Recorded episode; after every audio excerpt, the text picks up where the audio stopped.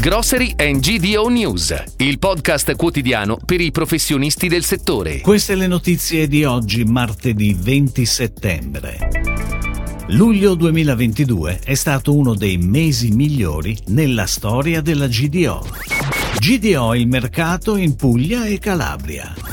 Salumi i consumatori acquistano nelle grandi metrature. Agroalimentare costi alle stelle per gli operatori del settore. A Cagliari riapre il Conad City di via Ismirionis. Luglio 2022 si è confermato come uno dei mesi migliori nella storia della GDO.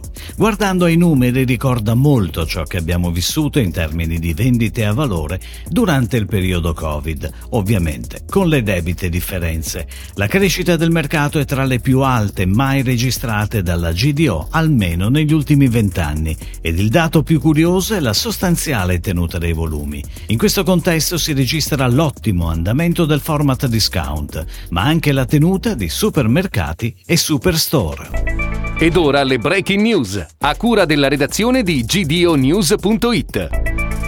Nel sud Italia la conformazione della GDO è decisamente diversa rispetto al nord. In Puglia e Calabria si registra un mercato concentrato. Le centrali Selex e Conad sono appaiate nella leadership e poco dietro l'insegna Coop, grazie ai suoi franchise. Curioso notare come Eurospin Puglia superi PAC 2000. I discount hanno un ruolo rilevante. Lidl è leader assoluto in prestazioni ed è co-leader in fatturato medio per punto vendita insieme ad da Z, che però ha ipermercati. PAC 2000 costruisce la sua quota principalmente con l'alta redditività per metro quadrato.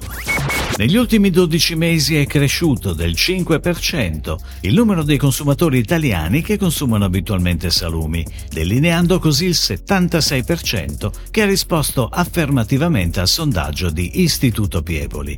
In base alle scelte del campione rappresentativo degli italiani, il consumo di salumi diminuisce all'aumentare dell'età, mentre l'acquisto avviene prevalentemente al supermercato-ipermercato, canale che arriva al 78%, ben distante proveniente da botteghe e piccoli alimentari 21%, discount 19% e produttori locali 15%, con l'online che si ferma al 5%.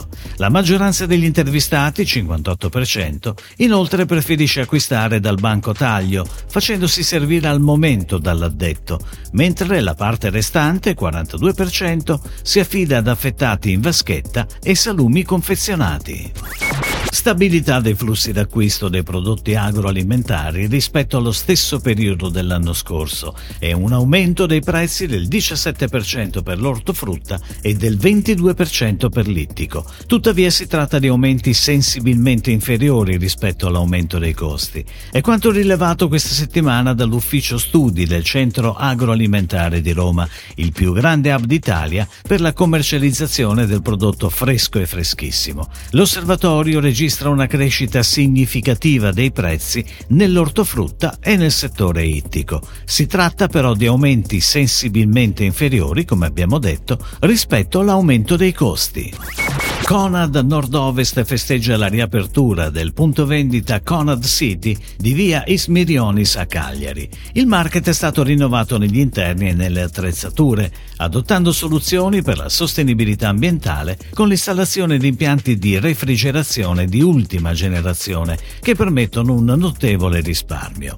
Il Conad City si sviluppa su 230 metri quadrati di superficie di vendita, dispone di tre casse tradizionali ed impiega complessivamente complessivamente 7 addetti.